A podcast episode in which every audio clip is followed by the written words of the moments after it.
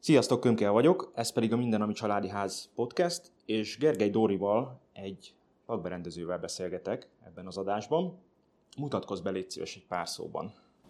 Szia Zsolt, sziasztok, Gergely Dóra vagyok, lakberendező, 5 éve foglalkozok tervezéssel, és számomra ez gyerekkori álom volt, tehát én nem ilyen pálya elhagyó közgazdász vagyok, hanem eredetileg is lakberendező, és, és csak ezt csinálom, ez mindig egy kérdés szokott lenni.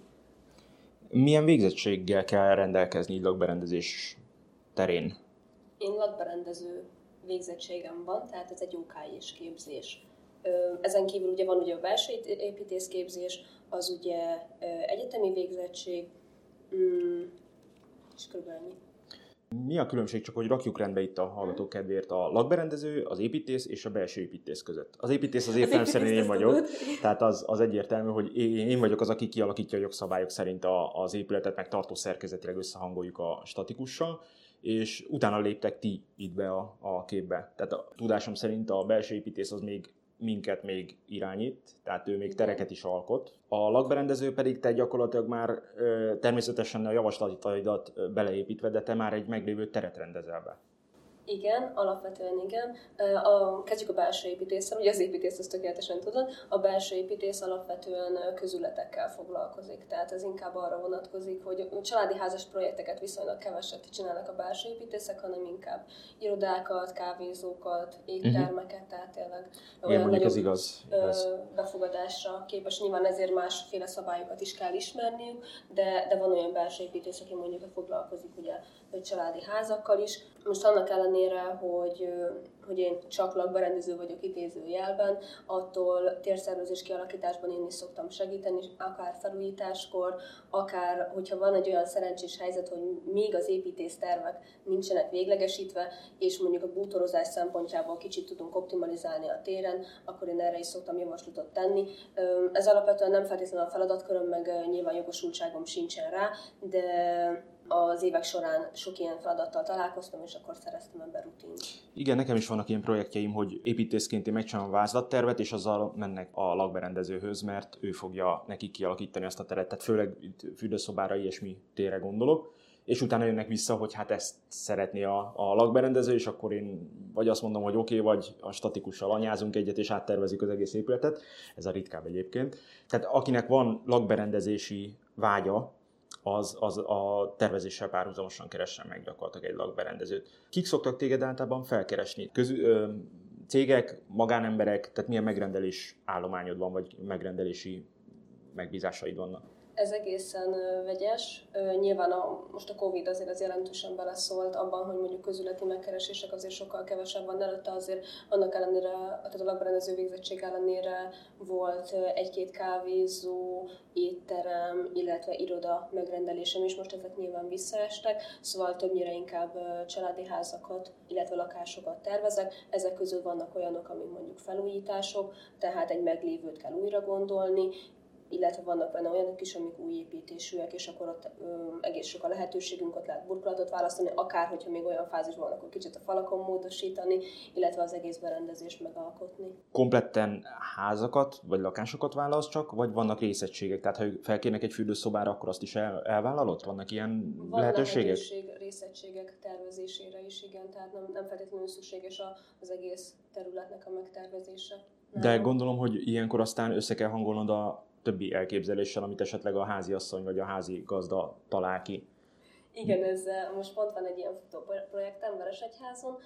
Ez egy mediterrán típusú vagy jellegű épület önmagában, és a felújítás ugye nyilván valamennyire modernizálást is jelent, illetve mivel nem ők az eredeti építetők, hanem ők már másodikként költöztek uh-huh. oda, ezért nem az ő eredeti elképzelésük szerint épült maga a, a ház. Amúgy az elrendezés az nagyon jó, tehát azon nem is változtatunk, viszont anyaghasználatban, elrendezésben azért módosítunk burkolatok tekintetében. Nyilván igen, ilyenkor van az, hogy mi illik az épülethez, azt mindig azért figyelembe veszem én is, illetve az, hogy igen, mi az elképzelés. És hogy tudod, tehát hogy jössz össze a, az elképzeléseket, hogy tudod párosítani, mert azért egy, egy lakberendezésnél együtt kell élned, vagy együtt kell lélegezned a, a tulajdonossal. Tehát ezt hogy tudod összehozni viszonylag rövid idő alatt, mert azért nem fér bele minden a tervezésbe, persze. hogy hónapokig ott éljél velük, mint egy valóságsóba. Nyilván persze minden tegnapra kell, tehát az ugyanúgy jellemző, mint ugye nálad is. Igen. És nagyon-nagyon jó dolgot emeltél ki, mert hogy én azt tartom a legfontosabbnak a lakberendezésben, hogy jól kell érezni az embereket. Tehát, hogy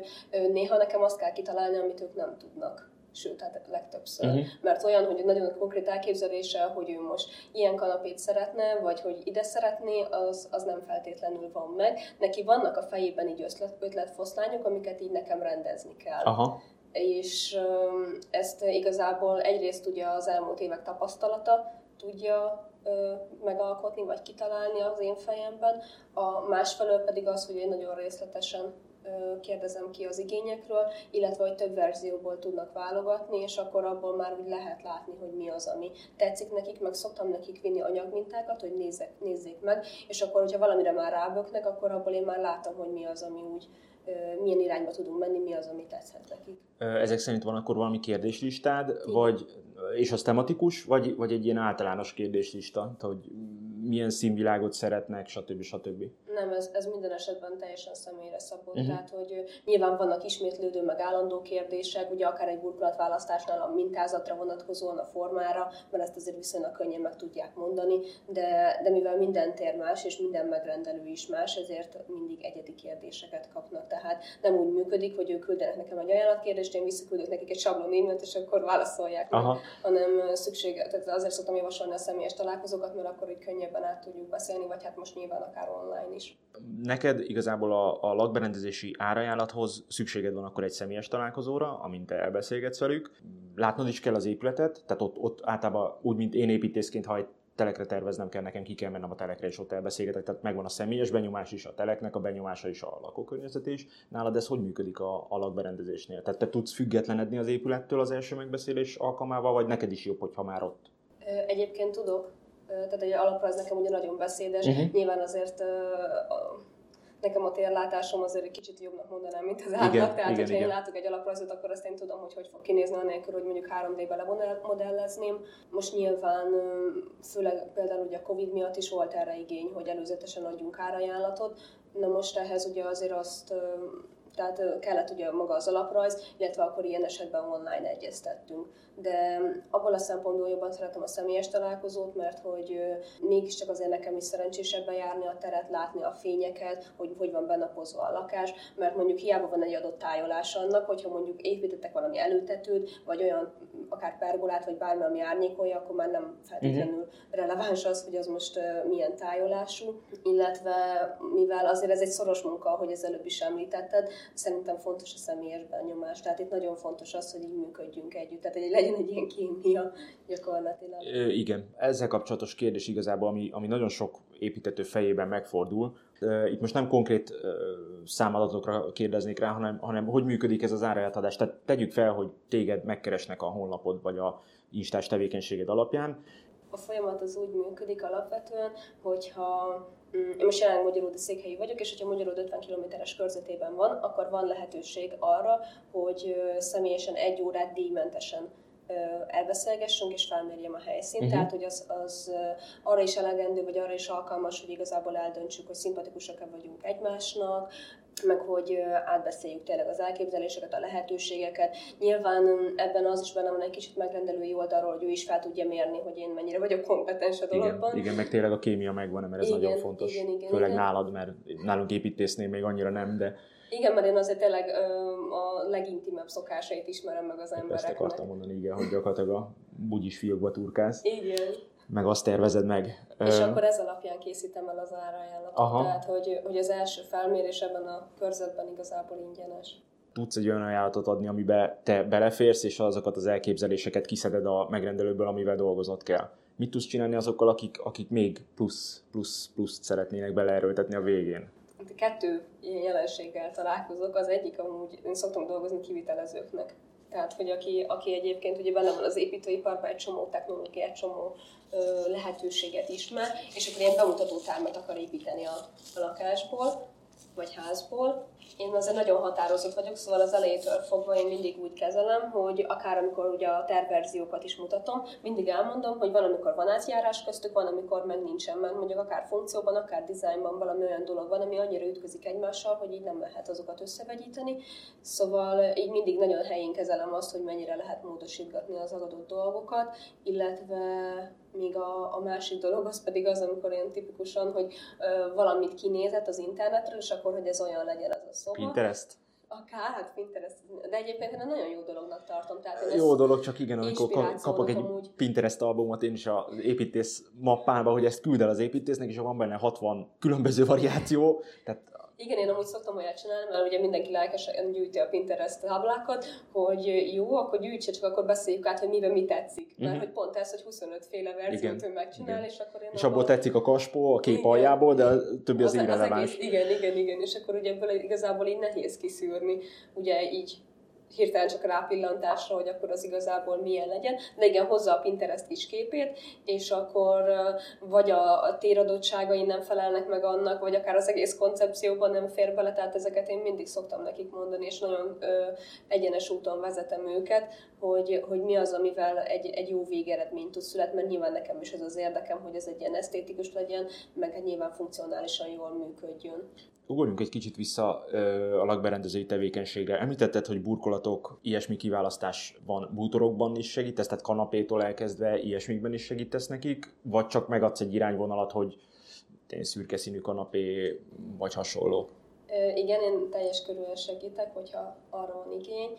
Nem csak látványterveket csinálok, ami tök jól néz ki, csak aztán azt se tudja, hogy hogy valósítsa meg, hanem ahhoz adok nekik egy listát, hogy mit hol tudnak beszerezni, illetve ugye akár egyedi bútoroknál azt is, hogy ez milyen anyagból van, milyen a belső kiosztása, ugye a úgyis fiók, és, és tényleg minden részletre kiterjedő tervet igyekszem adni hogy az tényleg úgy valósulhasson meg, ahogy meg lett álmodva. Mert az a baj ezeknek a terveknek a komplexitása miatt, ezt gondolom te is tudod, hogyha már egy dolog valahol elcsúszik, vagy már nem pont olyan, akkor az egész borul. Igen. Ezek szerint most nagyon hülye kérdés, akkor kike, kik a IKEA ilyesmibe teljesen otthon vagy, tehát fejből vágod a katalógust, vagy honnan szerzed be a bútorokat? Igen, ez, ez mindig egy népszerű kérdés szokott lenni. Nyilván az elmúlt évek során már kitapasztaltam, hogy az adott stílushoz vagy igényhez milyen bútorboltokat tudok használni.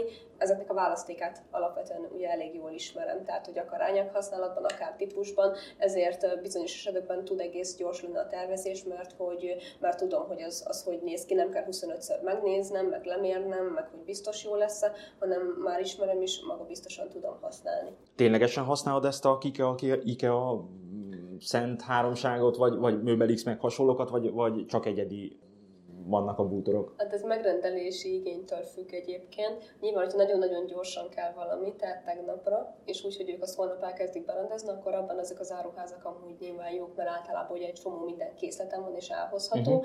Uh-huh. meg például kiadásos lakásoknál nyilván, ahol mondjuk nem akarnak annyira sokat, tehát nem egy ilyen luxus lakást akarnak csinálni, hanem tényleg egy egyszerű, könnyen, gyorsan kiadható lakást, ott mondjuk szóba szokott jönni az IKEA, mert ugye azért a, az IKEA-ról is tudni kell, meg az összes ilyen típusú áruházról, hogy az alapkollekciós termékeik, amik ugye, amit mindenki ismer, amik egyébként olcsók, azok tényleg olcsók. Viszont onnantól, hogy azok egy kicsit jobb minőségűek, ott már árérték arányban a piacon azért vannak más szereplők is, amiket érdemes igénybe venni, és akkor ezért jó, hogy én ismerem nyilván ezeket az üzleteket, mert akkor mondjuk például az IK-nak is a nagyobb kanapéi, vagy ami már mondjuk modulárisabb, vagy kicsit személyre szabhatóbb, azok is 4-500 ezer forintos tételek. Abból azért már egész sok helyen lehet kanapét venni, ami egyrészt nagyobb a választék, saját szövetet lehet hozzá választani, meg még esetleg magunk tudjuk kialakítani hogy, hogy pontosan milyen formája legyen, hogy esetleg legyen fejtámlája, vagy relax funkció benne, tehát uh-huh. ilyen szempontból.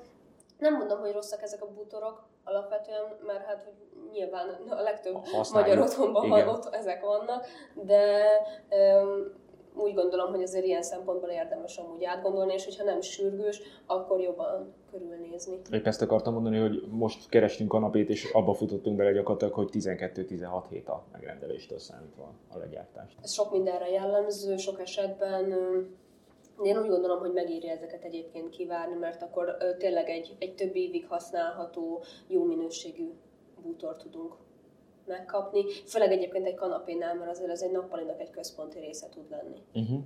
És burkolatoknál is van bevált gyártód, gyártmányod, uh-huh hülye hangzik, Zalakerámiától elkezdve gyakorlatilag minden gyártót ismersz, és tehát a gyártóknál tudod akkor, hogy honnan, honnan mit érdemes megrendelni. Illetve vannak akkor forgalmazó, gondolom, ilyen fürdőszoba, szalon Igen, több fürdőszobaszalonnal is kapcsolatba állok, illetve ezt is így két részre bontanám ezt a kérdéskört a burkolatoknál, mert hogyha mondjuk új építés, akkor ott sok esetben a kivitelezőnek már van egy szerződött partner, amiből választani kell, vagy van egy értékhatár, uh-huh. ami belül választani kell, ez nyilván nagyban meghatározza azt, hogy én milyen típusú lapokat választok, illetve van az, amikor mondjuk van egy felújítás, ott azért azt is figyelembe veszem, hogy, hogy mondjuk az könnyen beszerezhető legyen, ezt igazából a távolságra értem, tehát tehát mondjuk ugye én többségében az Észak-Pesten tervezek, hogyha mondjuk ide szól a megrendelés is, akkor azért ne Délpestről kelljen felhozni a burkolatot, mert hogy sokkal macerásabb uh-huh. ennek a megszervezése. De alapvetően igazából amú, tényleg ugye elég jól ismerem a kínálatot, nyilván ennek megfelelően, tehát egy adatot elképzelésből több árkategóriában is tudok javasolni lapot. Én egyébként a lengyel lapokat is bátran ajánlom bárkinek, ez a Tubazino, Bosno, Maradzi termékcsaládok.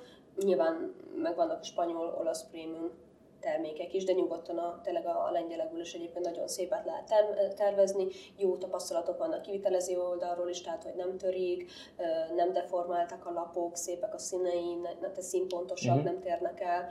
Nyilván ez azért függ a, egyébként a rendeléstől is, tehát hogy egy adott rendelésben kell adni, hogy a szín ja, igen, azonos legyen, ez ugye ez nagyon fontos a kivitelezést így megemlítetted, tervezői művezetést is válasz, ugye? Tehát végig viszed gyakorlatilag, tehát nem csak papíron tervezed meg, hanem ha gebasz van, akkor ott vagy. Igen, ez egy nagyon fontos pontja a dolognak. Ez a tervezői művezetés egyébként kétféleképpen működik, vagy hát szokott lenni tulajdonképpen. Ugye a klasszikus verzió az az, hogy le vannak egyeztetve ezek az időpontok, amikor a burkolóval, a villanyszerelővel, a vizessel, az asztalossal, az akárkivel, aki még esetleg jöhet, megbeszéljük, hogy pontosan az adott megtervezett dolog a terv alapján, hogy néz ki, hogy gondoltam, felteszi a kérdéseiket, átbeszéljük, ott leméregetjük, felmérjük a dolgokat, hogy minden rendben van. Nyilván, hogyha rendben van, akkor igazából nincsen kérdés, nyilván akkor van kérdés, vagy teendő, hogyha valami nem stimmel. Mm, most én azt mondom, hogy felújításnál amúgy erre mindig kell számítani, tehát hogy valami, valami mindig előkerül. Se derékszög, se vízszintes. Igen, de, de én vagyok az örök optimista, szóval amúgy én mindig bízok benne, meg mindig tudom, hogy valami jó megoldást tud születni. Visszatérve a, a tervezői művezetésre magára, ez ugye, ahogy előbb elmondtam, igazából ezeket a szakágaknak a, az egyeztetését jelenti, ez ugye mindig helyszíni egyeztetés, illetve azért tartom ezt fontosnak, mert hogy akkor a tervek tényleg úgy valósulnak meg, ahogy azok le vannak írva. Én igyekszek nagyon részletes tervdokumentációt készíteni, tehát ez nem egy kötelező része egyébként az ajánlatomnak, hogyha valaki azt mondja, hogy ő ezt nem szeretné, akkor én nem erőltetem rá. Vannak olyan részletesek a tervdokumentációk, hogy abból is el tudják készíteni, illetve mindig megvan adva a telefonszámon, felhívhatnak, és akkor tudunk róla beszélni, de nem vagyok az a tervező, aki csak az asztalnál ül, és akkor várja a megrendeléseket, és akkor a kivitelezővel meg hallani is akar, meg nyilván szerintem ez kell ahhoz, hogy így a kivitelezőkkel egyeztetek, hogy olyan terveket tudjuk csinálni, ami megvalósítható. Meg az a nehézség az én munkámban, hogy alapvetően valamennyire mindenhez kell értenem, tehát az összes szakággal, akikkel én dolgozok, mert hogy tudom kell azokra a kérdésekre válaszolni. Az építészként a tervezői művezetést én azt szoktam mondani, hogy én addig csinálom, amíg levakolt falakat látunk maximum és utána én már a burkolás festésben nem veszek részt, mert az gyakorlatilag napi szintű kijárást igényel. Te ezt hogy tudod kezelni? Tehát hogy tudsz ott lenni, jelen lenni ennyi a sok munkának a sok helyszínén? Ez, ez kettő, megint, megint csak azt mondom, hogy kettő dologra lehet szétosztani. Egyrészt, amikor felújítások vannak, akkor, hogyha tehetem, akkor én javasolok kivitelezőt, és általában ezt el is szokták fogadni, mert azért most nyilván, hogy az építőipar telített, mindenki elkezdett kivitelezni, még az is, aki ugye korábban semmi más nem csinált, és, és ezért azért megbízható szakemberre szükség van. Nekem van kettő csapat, akikkel dolgozom, és akiket megbízhatónak tartok, és merem ajánlani a korábbi munkáink alapján. Most nyilván őket már ismerem, tehát tudom, hogyha most egyszer, egyszer azt átbeszéljük, akkor nem kell a nyakukon ülni, uh-huh. és ez tényleg olyan minőségű lesz illetve új építésnél is van olyan, ahol mondjuk már több lakást terveztem, tehát ott is ismerem a szakembereket, és akkor emiatt az már így egészen könnyen megy. Tehát én azt tudom mondani, hogy szerencsére azért olyan projektekben veszek részt, amikor nem kell tényleg a nyakukon ülni a mestereknek, hogy, hogy ez tényleg olyan legyen, mint ami meg van tervezve, és én mindenkit úgy kezelek, hogy inkább kérdezzenek 25-ször, bármit kérdezzenek meg, tényleg hogyha nem is vagyok ott egész nap, mert ugye nem minden esetben van ez így pont a több projekt miatt, hogy mennem kell ide-oda, de, de nyugodtan hívjanak fel, és akkor bármi kérdés van, inkább beszéljük meg. Igen, Mint igen. az, hogy ők valami döntést hoznak, és akkor utána meg az sem a megrendelőnek nem jó se nekem, már hogy a Mhm. terv elkészítése szempontjából. Ez a két kivitelező csapat, akit említettél, kompletten kivitelező csapatok? Tehát mindenestől? Igen, én a generál kivitelezőkkel dolgozok, Mhm. ennek az az oka, hogy nincsen egymásra mutogatás. Szóval nincsen az, hogy a villanyszerelő azt mondja, hogy hát ez azt mondta el, ez azt mondta, tehát hogy egymásra adja a szakemberek nem mutogatnak, nincsen belőle később probléma, hanem van egy ember, akit akár a tulajdonos is számon tud kérni, hogy akkor ez miért nincs kész, ez ö, miért ilyen, és akkor így sokkal egyszerűbb a folyamat. Meg ezzel az összeszervezéssel kapcsolatban is nekem is könnyebb, meg a megrendelőnek is azt tapasztalom, mert ugye minden csúszik mindig, és, és akkor, hogyha mondjuk ez, külön szakágakat válogatunk össze, külön szakembereket, akkor az egyik az ezen a ponton csúszik el, akár a, tehát a korábbi munkájával mondjuk, uh-huh. a másik az elcsúszik ebbe a projektbe, akkor a harmadik nem tud jönni, tehát akkor itt teljes a káosz, a generál kivitelező meg képes arra, hogy ezt ő nyilván jól összeforgatja a- az összes többi munkájával kapcsolatban. Nálatok van műszaki átadás átvétel, vagy, vagy csak így, így hurrá is elkészült, és van egy buli a végén? Hát ö, hivatalosan nincsen, ugye? Uh-huh. Tehát, hogy semmi nem igényli egyébként, tehát, hogy szabályzatilag tulajdonképpen, ha lehet ilyet mondani. De, de nyilván igazából, mivel a, a kivitelezés az kontrollálva van általában, ezért akkor már ugye esetleges hibák vagy bármi probléma kiderül, és akkor az ilyen visszajavítások, meg akármilyen problémák már akkor orvosolva vannak. Szóval inkább már csak örömködés van a végére, mert addigra már a megrendelő úgy kapja meg, hogy akkor ez, ez tökéletes. A, nagyon sok, az Instádon nagyon sok beépített bútort látni, bútorterveket, meg ilyesmiket. Gyakorlatilag ezeket te egyedileg tervezed meg az egyedi igény alapján, egy, akár egy előszoba bútorról, akár egy hálószoba bútorról beszélünk. És ehhez is van, tehát neked van asztalos kontaktod, meg minden, aki ezt legyártja, ezeket a, a bútorokat? Igen, nagyon sok egyedi bútort tervezek, meg nagyon sok tárolót alapvetően, mert azt gondolom, hogy a lakásban legfontosabb egyébként a tárolás, és mindig ezt hagyják ki. Tehát úgy gondolják, hogy jaj, ez elég lesz, meg jaj, egy kis komód, meg hát ugye a Pinterestes táblákon ugye gyönyörűen látják, hogy, hogy alig van valami mobil tároló lehetőség. Most ez nyilván azért van, mert azok a, a Pinterestes tábláknak egyébként a nagy része, azok Hát ilyen 200 négyzetméter körüli ingatlanok általában, ők meg mondjuk neki van egy 30 négyzetméteres nappaliuk, Uh-huh. És ott nyilván van arra külön kialakítva a tároló, akár szimplán tároló, akár gardrób. Média, de akkor, és akkor- médiafal, meg ilyesmi is beletartozik ebbe a... Igen, igen, igen, az is dologba. beletartozik, és, és ezért hiszek abban és bízom benne, hogy, hogy hát ha ez másra is átterjed, hogy tényleg fontosak ezek a tárolók, mert hogy az, tehát helyigénye van ugye az embereknek, Mhm. ahol milyenek valahova el kell pakolni, meg, meg azért is, főleg gyerekszobánál például, de akár ez bármilyen helységre igaz, akkor lehet rendet tartani, hogyha van hova elpakolni. Visszatérve az eredeti kérdésre, általában azért egyedi bútorokban gondolkozok, hogyha van rá lehetőség, mert akkor tényleg az adott helyre tudjuk szabni. Tehát nem az van mondjuk, hogy megveszünk egy ikás gardrobot. Egyébként az ikának a gardrób tervező teljesen korrekt, tehát hogy azzal, azt, azt kell mondjam, hogy meg vagyok elégedve. És nincs az, hogy 5-10 centi kimarad, azt nem tudjuk hasznosan felhasználni, vagy esetleg a belső kiosztás az mégsem olyan, mint amiben mi igazából tárolni szeretnénk a dolgainkat. Meg hát nyilván abban is segít, hogy jobban össze lehessen hangolni az adott helységeket egymással, mert akkor megfelelő anyaghasználattal azért kicsit nagyobb az átjárás, és akkor ugye ott azért végtelen lehetőség van, tehát a butorgyártó cégeknek azért már nagyon-nagyon sok színmintájuk van, és igen, van olyan asztalos, itt is több szakember van, akikkel együtt dolgozom, illetve hát nekem az is opció, hogyha megrendelőnek van egy bevált asztalosa, és akkor ugyanúgy, mint az összes többi kivitelezési munkánál, mi leegyeztetjük, én megmondom, hogy ez milyen anyagból legyen, hogy milyen belső kiosztást képzeltem el, akár vasalat szinten is, és akkor abból igazából tökéletesen el tud készülni ugyanúgy, tehát én nem ragaszkodom ebben az esetben sem feltétlenül a saját szakemberhez, hogyha a megrendelő úgy gondolja, hogy az általa javasolt szakembernek a munkájának a minősége olyan, akkor nem nincs vele probléma. Mi van abban az esetben, ha te megtervezed a bútorokat, meg minden egyebet, és máshogy épül meg, tehát 10-15-20 centis eltérések vannak benne. Tehát ilyen esetben gyakorlatilag újra kell tervezned mindent, megrendelők sokan azt hiszik, hogy arra hozunk két vonalat, és onnantól kezdve módosult, akkor ennyi az egész, hanem neked gyakorlatilag újra kell tervezni, főleg egy ilyen tárolószekrényes dolgot. Hát igen, ilyenkor gyakorlatilag az egész tárgorul, amit te is mondasz, ilyenkor új koncepciót kell igazából sok esetben megalkotni, illetve még azt emelném ki, hogy az alaprajz azért az nem minden esetben, tehát azt szokták mondani, hogy tájékoztató jellegű. Szóval akár új építésnél, hogyha már állnak a falak is át szoktam mérni, meg felújításnál meg aztán főleg, mert az, hogy mondjuk 5-10 éve beadott építészterv az, hogy valósult meg, az abból ugye bármi lehet. Nyilván előfordult már ilyen, hogy, hogy azért jelentős változás lett. Pont, hát szerintem egy évvel ezelőtt volt egy ilyen jelentős elfalazás, de egy ilyen 50 centivel, és az ráadásul egy egyébként sem túl nagy hálószobát érintett. Most nyilván az egész borult, és át kellett tervezni, és nem csak azt a hálószobát érintette, amit, amit gyakorlatban érintett, mert a kapcsolódó helységekben is ugye mondjuk így abban az adott hálószobában nem lehetett akár annyi tárolót kialakítani, és emiatt ezt máshol kellett pótolni. Uh-huh.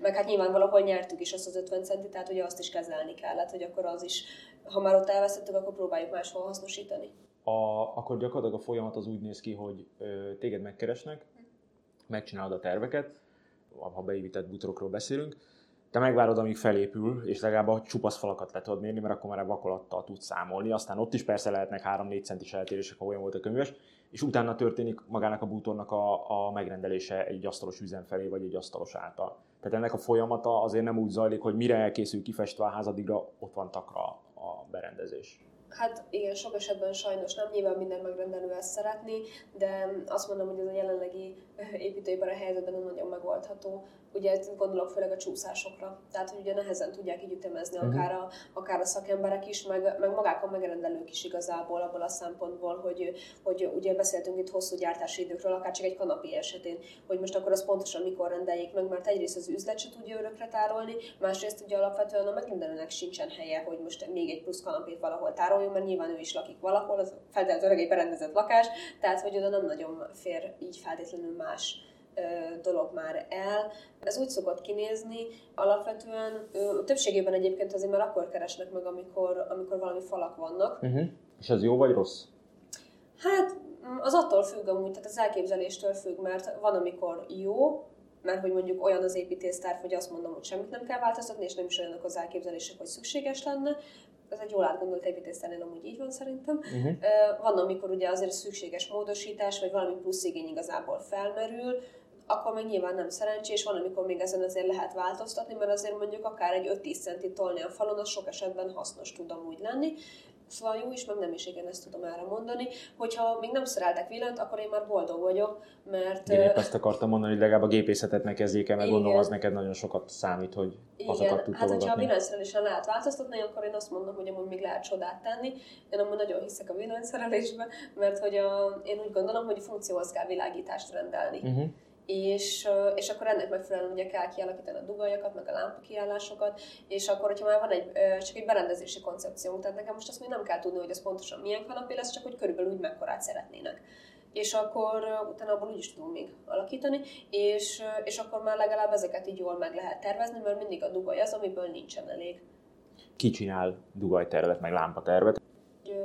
Alapberendezővel érdemes megcsináltatni, mert ugye van elektromos tervező is a dologban, csak mondjuk ö, nem feltétlenül, ö, tehát az, ami ugyanúgy, hogy nálad is nem feltétlenül kerülnek szóban azok az igények, amik mondjuk ugye nekem elmesélni. Igen, Igen meg hát ugyanaz, mint a, amit a belső építészetnél említettél az elején, hogy, hogy nem rentábilis családi háznál elektromos tervezőt, tehát komplet elektromos tervet csináltatni, mert egy villanyszerelő rutinból, meg, meg az előírások alapján megcsinálja, hogy oda két és feles vezeték hova mi megy, tényleg csak az elhelyezések a fontosak, hogy hova igen, kerül igen, lámpa, kapcsoló, meg nem, konnektor. Nem, nem jellemző nyilván, uh-huh. hogy alapvetően külön most elektromos terv készüljön tényleg egy családi ház, pont azért, amit mondasz, mert hogy egy villanyszerelő, amit tökéletesen meg tudja csinálni, csak nyilván neki is tudni kell az igényeket, tehát hogy most azért egy villanyszerelőnek nem dolga az, hogy kitalálja azt, hogy ez hogy legyen berendezve. Igen, és meg ehhez... nem követi a trendeket, meg hasonlókat, tehát most is találkoztam olyan villanyszerűvel, aki azt mondta, hogy hát mindenhová rejtett világítás, minden, és mondtam, hogy jó, hát az már azért erős 90-es évek, meg a 2000-es évek, tehát nem feltétlenül kellene az.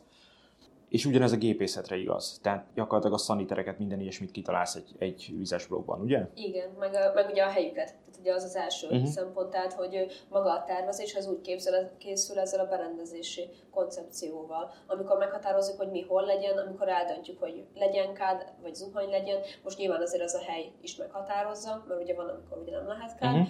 de, de igen, ezzel kezdődik, és akkor a konkrét szanitereket is fajanszárokat, csaptelepeket, minden, minden részletet igazából kidolgozunk, mert hogy, hogy ez tényleg olyan, hogy sokszor szokták mondani, és kicsit elcsépelt, hogy az ördög a részletekben rejlik. Tehát, hogy úgy, úgy lesz tökéletesen összehangolt, hogyha ezek a dolgok át vannak gondolva. Igen, hát egy csaptelepnél, egy kádnál nem mindegy, hogy hol van csaptelep, hol, hol lehet tölteni, hasonlók, tehát ezeket mind a gyártmány. Meg hát, hogy például akarnak benne zuhanyozni, uh-huh. ugye az is fontos, meg, meg azért funkcionálisan is, meg ergonómiailag, hogy kényelmes legyen az azért még egy szempont, hogy meglegyenek azok a megfelelő távolságok, azok a szabályokat betartsuk, tehát azért ilyenekre gondolni kell, mert nyilván van a praktikum pont a fürdőszobánál, tehát hogy mondjuk a csaptelep, vagy akár a mosdó, hogyha valaki azért nem egy nagyon penás, nem akar minden nap takarítani, nem ez az élete, akkor ne egy olyan legyen választva, akár egy üveg, akár mondjuk egy, egy fekete mott, amin minden víz csak meg fog látszani, és akkor idegösszeomlást fog kapni. Tehát, hogy ez is egy fontos szempont, vagy így valamennyire ilyen szempontból is meg kell ismernem az embereket, hogy, hogy ki milyen, és ki mennyire szeret ezzel foglalkozni. Mert van, akinek ez nem okoz gondot, van, aki meg idegösszeomlást kap tőle. Uh-huh csinálsz akkor konyhaterveket is. Igen, csinálok konyhatervet is. Nyilván egyébként ezt a ki csinálja kérdéskört, ugye egyébként már nagyon sokan szakosodnak csak konyhatervezésre, ami alapvetően teljesen jó, mert ugye ők az összes különleges megoldást ismerik, amit így fel lehet használni, viszont nyilván ők nem egységben gondolkoznak. Uh-huh. Tehát ugye nem az egész ház egészére gondolják azt végig, hogy akkor ez ehhez fog illeni, ez meg ahhoz, és akkor egy ilyen katyvasz tud ebből kialakulni. Tehát ebben az esetben is azt mondom, hogy jó, hogyha valaki egybe fogja és egybe lát, tudja látni az egész teret, akár hogyha ugye most azért sok esetben amerikai konyhás nappalikat építenek, tehát amikor ugye eleve már akár egy előszobával is, akár ugye magával a nappali étkezővel ugye kapcsolódik a konyha, és a konyha tervezésnél ugye a legalapvetőbb dolog, amivel kezdeni szoktam, hogy amúgy mennyit főznek mert azért ez egy meghatározó dolog, mert ugye van, aki azért kevesebbet főz, van, aki meg uh, nyilván többet. Ez egy ilyen nagyon egyszerű és ilyen nagyon ilyen banálisnak tűnő dolog, de, de tényleg ez az, ami a leges legfontosabb, mert mondjuk aki sokat süt, oda biztos, hogy nem teszek alulra tehát a rendesen a pultba épített sütőt, hanem mindenképpen magas szekrénybe fogom tenni. Uh-huh. Viszont az, aki mondjuk nem süt annyit, hiába ergonómiailag amúgy kényelmesebb, az a megoldás lehet, hogy valami más megoldás praktikusabb, vagy mondjuk a hely nem úgy adja, és akkor arra nem használom el ezt a plusz magas szekrényi helyet, mert akkor ezzel ugye beduplázódik a, tulajdonképpen a konyhának már a, a hossza nyilván alapvető technológiai sorrendeket figyelembe veszek, meg azért az is nagyon fontos, ugye, hogy az, aki használni fogja, az milyen magas hogy kényelmes legyen neki akár a pult magassága, akár a felső szekrények magassága. Felső szekrénynél ugye még fontos ugye kiemelni a világítást, hogy mindenképpen kerüljön a pult alá megvilágítás, mert hogy az a fény, ugye, ami mennyezetről jön, abban ugye mi belárnyékolunk, tehát hogy az megint csak nem lesz jó, itt van megint a villanyszerelés, jön elő, Mit tudsz kezdeni azokkal a házakkal? Én, én rendkívül ellene vagyok, csak nagyon sok tervezés kapcsán ez előkerül, és sikerül őket meggyőznöm arról, hogy nem jó. Monolit födém, és belerakják előre a villanydobozokat, amit értelemszerűen, pláne ha még beletekernek fűtést, és akkor nem tudod arrébb vinni a dolgokat.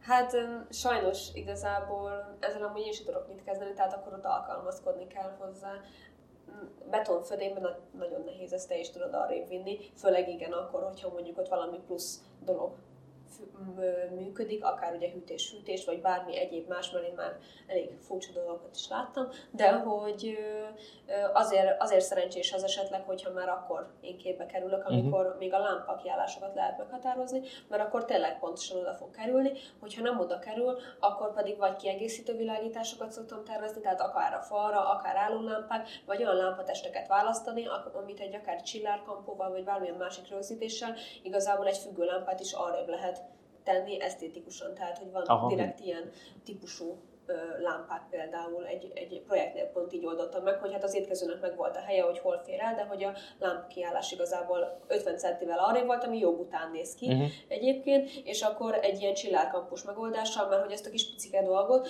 ö, azt ki tudtuk mérni, hogy hova tudjuk befúrni, de most nyilván azért egy, egy födémet szerintem semmelyik kivitelező nem szívesen fúr meg, mert hogy ugye nem, főleg akár már egy felújításnál, amikor már 5-10 éve, vagy hát ki tudja mióta ott van az a födém, igazából nem lehet tudni, és, és azért annak a veszélye is megvan, hogy az, az épületes statikailag ugye akár igen. meggyengítik. Előfeszített gerendába belefúrnak hasonlók. Igen. Tehát magyarul te is az álmennyezetet pártolod bármennyivel is drágább esetleg egy épület esetében. Igen, én abszolút amúgy pártolom az álmányezetet, mert abból bármilyen ö, lehetőséget igazából uh-huh. még ö, meg tudunk alkotni, és annál sokkal különlegesebb világítástechnikai megoldásokat is létre tudunk hozni, de hát ott akár még a formákkal is lehet jobban játszani. Ö, szerintem összességében az egy szerencsés dolog, főleg akkor, hogyha mondjuk légtechnika, vagy akár tényleg fűtés-hűtés van mögötte, vagy a, a fölötte, mert hogy ö, ö, akkor tényleg sokkal szabadabb, szerelés szempontjából is könnyebb, álmennyezeti tervet is készítesz ilyen esetben, ha, ha úgy van? Tehát ilyen ezeket a lelógó, rejtett világításos egyéb dolgokat, ami hála Istennek most már azért kezd kimenni a divatból, de, de volt egy időszak. Nem, sajnos nem megy ki a divatból. Nem megy ki? Nem megy ki a divatból, én azt gondolom, hogy azokból is lehet egyébként ízlésesöt készíteni, tehát azt, hogy mondjuk középre egy ilyen négyzetet beteszünk, az nem feltétlenül szép, Igen. főleg mondjuk egy ilyen téglalap alakú helységben, vagy valamilyen szabálytalan geometriájúban, de, de abból is szerintem azért egyébként jó megoldásokat ki lehet hozni, és igen, egyébként készítek álmányozat tervet is, akár lehet ez csak az, hogy a lámpák pontosan hova kerüljenek, mert ugye annak is meg kell adni, ugye, hogy hol kerüljön kifúrásra a gipszkarton, akár olyan szempontból, hogy mondjuk abban bármilyen más egyéb rejtett világítás. Itt beszélünk most padlóburkolat kiosztási tervről, duga és lámpa tervről, elmeteg álmennyezeti tervről, ha, ha erről is van szó, falburkolás tervről, bútorozási tervről, mit hagytam még ki? A gépészetet, mert ugye vizes igen, igen, igen, igen, tehát gép, igen, igen, tehát gépészeti tervről.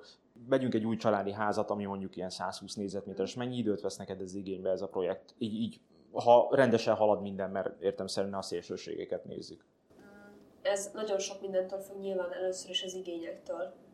Mennyire egyediek azok az igények, és mennyire kell azon ugye részletesen dolgozni, mert hogyha egy viszonylag standard dologgal tudunk haladni, az ugye egészen gyors, meg nyilván a térnek a kialakításától is függ alapból, hogy az, az mennyire szerencsésen, mennyire könnyen berendezhető, illetve hogy mondjuk akár geometriában mennyire nehéz. Uh-huh. Tehát, hogyha nem csak térrel alapú helységek vannak, hanem 5 meg 6 meg akármicsoda, akkor az nyilván egy sokkal nehezebben bútorozható dolog tud lenni, illetve hogyha van rá lehetőség, akkor én szoktam hagyni a megrendelőt, hogy át tudja gondolni. Tehát, hogy legyen neki is ideje, ne csak nekem legyen ideje, ide, időm a tervvel haladni, hanem neki is legyen ideje átgondolni, mert nagyon kevesen vannak azok, akik én elviszem a tervet, megmutatom, és azt tudják mondani, hogy nekem ezt tetszik, ezt szeretném, uh-huh. és akkor így menjünk tovább. Hanem én szoktam hagyni, szóval ez ilyen három és hat hónap között bármi lehet, illetve valamikor még azon túl is mindenképpen érdemes már nem a készháznál nekiállni ennek, hanem, hanem jóval előtte. Hát minél hamarabb, igen. Aha. Tehát ez tényleg előre kell gondolkozni. Díjazást azt nem kérdezem meg, mert értem szerint vannak óradíjak, meg vannak ö, egyéb ilyen dolgok, tehát ez, ez teljesen egyedi, meg hát mit kérnek, mennyi, neked mennyi idő, Igen, hol van lokációban. amivel dolgozok, hanem minden esetben egyedi árajánlat készül, ahogy ugye az elején uh-huh. is említett említetted, hogy Pest megye is 50 km, illetve hát Magyaród is 50 km távolabbra is van az itt tervezéseket, vagy az inkább már csak tanácsadás jellegű? Nem, vállalok egyébként messzebbre is tervezést, tehát igazából országszerte tulajdonképpen. Ez az 50 kilométeres dolog, ez arra vonatkozott, ugye ez az első ingyenes felmérés uh-huh. ebben a határban érvényesíthető. Ezen túl is, tehát akár egyébként van egy balatoni projekt, amiben dolgozok, illetve amúgy több is, tehát oda nagyon szívesen, bármikor illetve hogyha tényleg olyan a koncepció, akkor nagyon szívesen tényleg az ország bármely területére. Most nyilvánvalóan egy-egy szobát nem érdemes mondjuk nekem Szegeden megtervezni, mert hogy a megrendelőnek nem fogja megérni. Mert ugye hogy már beszéltünk róla, most nyilván nekem az is idő, amíg én az autóba ülök. Én is mindig elmondom, tehát Igen. én nagyon szívesen elmegyek Mosó-Magyaróvára is, csak Igen. nekem, nekem a mérnök... Nekem volt egy Mosó-Magyaróvári munkám, azt úgy oldottuk meg, az új építés volt, hogy teljesen távtervezéssel, tehát a tulajdonosok szépen küldtek nekem minden dokumentációt, uh-huh. és akkor én mondtam nekik, hogy miket ellenőrizzenek, meg miket csináljanak, és olyan megbízható kivitelező csapat volt, hogy teljesen jól működött a dolog. Tehát, hogy amúgy ez se kizárt, tényleg most nyilván ebben a helyzetben amúgy is több az online, meg egyeztetés, meg megbeszélés, meg amit mondtam, hogy ugye nyilván nekem nem okoz nehézséget elképzelni egy teret egy alaprajzról, meg abba így, így látni, gondolkozni, tehát nem, nem feltétlenül szükséges látnom, nyilván amúgy szerencsésebb, tehát inkább a végeredmény tekintetében azért könnyebb, de, de amúgy azt mondom, hogy alapvetően én, én, én bárhol tervezek szívesen. Tegyük fel, hogy Békés Csaba, akkor tudsz ajánlani oda valakit, vagy azt mondod, hogy, hogy sorry, nekem ez, ez kiesik meg. Tehát ha árban nem tudtok megegyezni, mert nekem nagyon sokszor előfordul az, hogy, hogy, hogy oké, okay, Szegedre kéne, Debrecenbe kéne menni, és elmondom az áraimat, pont emiatt, amit te is említett, hogy én négy órát ülök az autóba, vagy esetenként hat órát, azt ki kell fizetni, hogy tudok ajánlani valakit ott a környéken. Megmondom őszintén, ez az ajánlás egyébként ez egy nagyon nehéz témakör, Igen. mert hogy én azt gondolom, hogy mindenki csak a saját munkájáért tud felelősséget vállalni. Igen. Tehát még korábbi kivitelező csapattal, illetve nem is csapattal, hanem konkrétan egy burkolóval fáztam rá, hogy az előző munkát tökéletesen megcsinálta, ajánlottam egy másik helyre, és egy darab fürdőszobát, ami volt 5 négyzetméter, három hónapig burkolt. Uh-huh. És akkor ez nekem is kellemetlen, mert hát ugye előzőleg teljesen, meg amúgy gyönyörűen burkolt, tehát hogy szép lett a végeredmény, csak lassan készül. Uh-huh. És akkor az ugye nagyon kellemetlen nekem is, mert hát mégiscsak én ajánlottam, meg a megrendelőnek is. Szóval én azt mondom erre, hogy sajnos csak a, a saját munkámért tudok felelősséget vállalni, és, és inkább azt javaslom nekik, hogy kérjenek be több helyről árajánlatot, esetleg az ottani ismerősöket kérdezzék meg, mert ugye ajánlásból azért mindig szerencsésebb, hogy a hozzám is inkább így jutnak el a, uh-huh. a megrendelők és, és tényleg inkább nézzenek körül és mérjék fel, mert nem biztos, hogy én tudok sajnos jobbat ajánlani. Mit szólsz a Facebook csoportokhoz? Hát én benne vagyok ezekben a Facebook csoportokban, de most már megmondom őszintén, az utóbbi időben én is csak inkább ilyen csendes megfigyelő vagyok, mert hogy amúgy az a nagyon érdekes, hogy ez inkább egy ilyen fórum lett. Tehát, hogy nem feltétlenül a szakértők adnak egymásnak tanácsot, tehát nem egymásnak, hanem a, a kérdezőnek tanácsot, hanem a nem tudom kicsoda odaírja, hogy hát szerinte így legyen. És amúgy semmi szakértelem, meg semmi tudás nincsen mögötte, aztán utána meg csodálkozik a kérdező, hogy ez miért nem működött. Tehát én azt gondolom, hogy ezeket így helyén kell kezelni. Jó ez a Facebook csoport, mondjuk arra, hogyha mondjuk én szeretnék egy famintás csempét a, a fürdőszobába, arra kérjék ötleteket, hogy mondjuk kinek milyen lett, uh-huh. ha nem találtam a Pinteresten, és uh, arra, arra nagyon jó, mert akkor meg tudom nézni, hogy tényleg ez ilyen lett, ez tetszik, nekem nem tetszik, de az, hogy egy valami komplexebb kérdést én a Facebookon keresztül oldjak meg, az szerintem nem működik. Én is azt tapasztaltam még az elején, amikor benne voltam, hogy nagyon sok a bot csinált a lakberendező, mert mindenki úgy gondolja, hogy az, az bárki lehet lakberendező, akinek van egy kis érzéke hozzá, holott ez nem így van, és, és mindenki tényleg tanácsokat ad. Igen, mert ugye a lakberendező az ugye textileket vállalanak, meg párnákat, meg, meg ilyeneket. Igen, függ, ez, függöny, meg hasonló. Függöny, nyilván, hát semmi más nem csinálok, tehát hogy semmi, semmi egyéb dolgot nem kell tudnom ezen kívül, és akkor egyrészt én már mondom őszintén, hogy lehet, hogy az is, az is kicsit gyanúsnak kellene lennie, hogy valaki mindenhez mindig hozzá tud szólni, és mindent mindig tud kezelni, meg épp, szerintem épp azt veszti el, ami a lakberendezésnek a lényeg, hogy egyedi. Tehát, hogy én egy kérdés ből nem feltétlenül tudok válaszolni. Tehát, hogyha most engem valaki random felhív, hogy mondjam meg neki, hogy nem is tudom, hogy mondjuk mekkora asztal kellene oda, és hogy ez milyen anyagból legyen, és így meg úgy, meg amúgy, ez felvett további 5-10 kérdést. Uh-huh. Tehát, hogy akár a, a most, hogy téged érintselek, ezekkel a tervrajzkritikás csoportokkal, hogy felrakják a tervrajzot, és jó, hogy vannak ilyen alapdolgok, vagy hát nem alapdolgok, hanem alap feladatok vagy alap szabályok, aminek meg kell felelni, és mondjuk azt vizsgáljuk rendben, de azon kívül szerintem itt is kell ismerni azt, hogy a, a megrendelőnek mi a konkrét igénye. Így van, meg hogy helye, hol helyezkedik az épület, meg hogyan. Tehát azt gondolom, hogy, hogy Facebook csoportokból nem érdemes komplexebb problémákra tájékozódni. Amit mondtam példát, hogy képeket meg inspirációkat gyűjteni szerintem nagyon jó, de, de hogyha bizonytalanok vagyunk, akkor inkább keressünk egy megfelelő szakembert, akár hogyha olyan a probléma, akkor építész, vagy lakberendezőt, aki akár egy tanácsadás keretében az összes kérdést amúgy meg tudja válaszolni. Elég erős az instás jelenléted.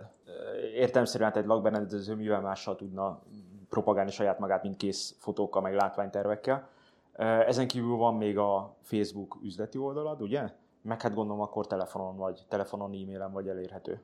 Igen, alapvetően igen. Egyébként van Pinterest profilom is, mert ugye az is, az ja, is igen, nagyon igen. fontos, de igen, egyébként az Instás jelenlétem a legaktívabb, és uh, nyilván ezen kívül van egy weboldalam, ott egyébként minden más elérhetőséget meg lehet találni, tehát e-mailben, igen, telefonon, Alapvetően általában ajánlatkéréseket e-mailben szoktam kapni, ez amúgy nagyon jó, mert akkor már be tudnak csatolni egy ö, alaprajzot, illetve alapvető ö, gondolatokat már le tudnak írni a koncepcióval kapcsolatban, hogy mit szeretnének, és akkor ö, én már ilyenkor is egyből telefonon jelzek vissza, tehát hogy nem ö, írogatni szoktam, mert szerintem azon nagyon-nagyon sok idő elmegy, hanem akkor konkrétan telefonon, mert akkor én már egy beszélgetés. Uh-huh zajlik le, és akkor én meg tudom mondani, hogy akkor ez most tervezés vagy tanácsadás témakörébe tartozik, mert ugye magától az emberek ezt a, ezt legtöbb esetben nem tudják, és ezzel amúgy nincs is probléma, mert ezt nekem kell tudni megmondani, hogy ez a, ez a problémakör, ez, ezt én egy-két óra alatt meg tudom szóban válaszolni, és látom rajta, hogy olyan a megrendelő, aki ezt utána ő egyedül tudja kezelni,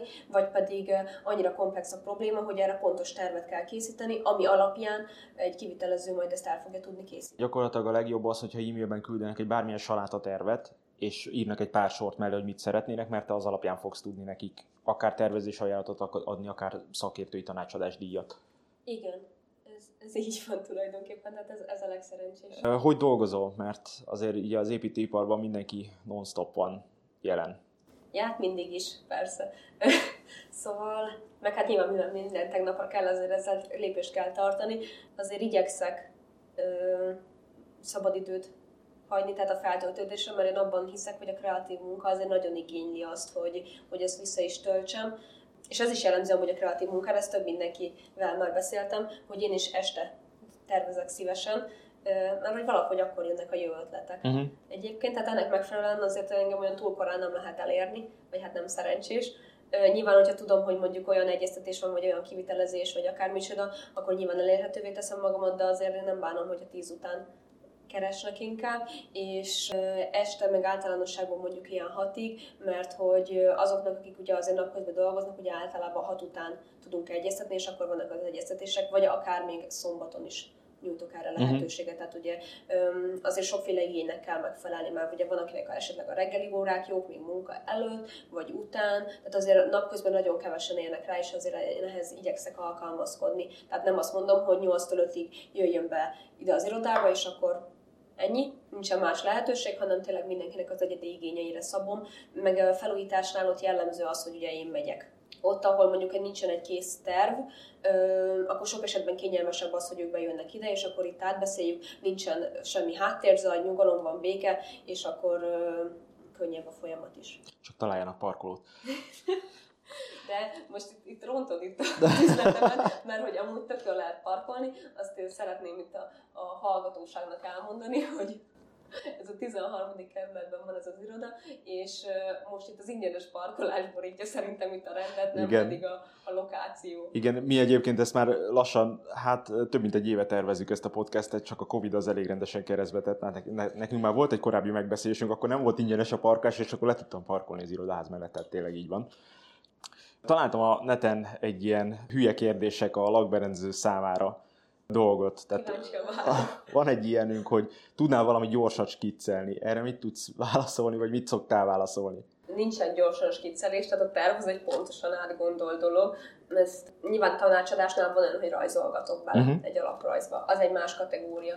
De amikor én egy tervezési munkánál egy tervet adok ki a kezemből, akkor itt nem rajzolgatunk, meg ugyanez, hogy az árajánlat se egy ja, csak gyorsan mondjak egy járat, hanem, hanem az egy pontosan elkészített dolog, tehát nem rajzolgatunk össze-vissza, hanem megbeszéljük mondjuk egy módosítási igénynél, hogy mi az, ami felé szeretnénk menni, és akkor én azt a következő alkalomra el fogom készíteni. És több vázlatot csinálsz? Igen, igen, mindig több lehetőségben lehet válaszolni, hogyha a tér adja, akkor ugye elrendezésbeli ha, már, ha pedig uh, ugye erre nincsen lehetőség, akkor inkább ez mondjuk ugye design felé megy a verzió. Én ezt nagyon hasznosnak látom, mert hogy uh, a kontrasztokból nagyon jól tudják az emberek már kiválasztani azt, hogy mi tetszik uh-huh. nekik és akkor ez így megkönnyíti a folyamatot, aztán utána egy tervvel dolgozunk tovább, de egy ilyen két-három verziót szoktam neki kínálni a helység adottságaitól függően. Igen, mondjuk te abban szerencsésebb vagy, hogy neked megkötöttek a helységek, tehát nem hát úgy, mint nálunk építészeknél. Viszont Mi... túl sok ö, ö, javaslatot sem érdemes nekik adni, túl sok opciót Igen. sem, mert hogy akkor meg elvesznek benne. Tehát ez a két-három darab az, amiből szerintem lehet legalább azt megtudni, hogy mi legyen az irány. Igen, de viszont ez meg a te profizmusod, hogy azt a két-hármat rakod le eléjük, amiből tényleg tovább lehet menni, és a összehangoltság alapján ebből lehet tovább dolgozni. Miért ilyen sokan Ezért négyzet? kell tanulni ezt a szakmát is egyébként, és Hát meg az évek. lakberendező, mert ugye ezt már előbb az említetted, de nyilván akinek van szép érzéke, az akkor azt gondolja, hogy akkor ő hónaptól lakberendező. Igen. Meg azért, mert ő egy ismerősének adott egy jó tanácsot, és akkor az mennyire jó volt, aztán utána én esetleg oda keveredek, és kettő anyagot nem tudok mondani, ami összeillik abba az adott térbe, de Gyorsan még egy kérdés. Mit szólsz ezekhez a lakberendező magazinokhoz? Hát én megmondom őszintén, hogy szerintem egyébként a mai világban annyira az a magazin téma már, már én nem tartom aktuálisnak, mert hogy egyébként a lakberendezés is egyébként egészen gyorsan fejlődik, és ugye azért Magyarország viszonylag olyan szempontból egy, egy nehéz piac abban a tekintetben, hogy ugye ezekre az igazi nagy dizájn újításokra nem nagyon vevők amúgy alapvetően a legtöbben, de, de nyilván ötlet szempontjából például ezt is nagyon jónak tartom. Tehát abból is akár lehet jó dolgokat kimazsolázni, de úgy gondolom, hogy a, tényleg az internet korában, amikor már bármit megtalálunk, lehet, hogy szerencsésebb bizonyos szakembereket követni és, és az ő tanácsaikra hagyatkozni.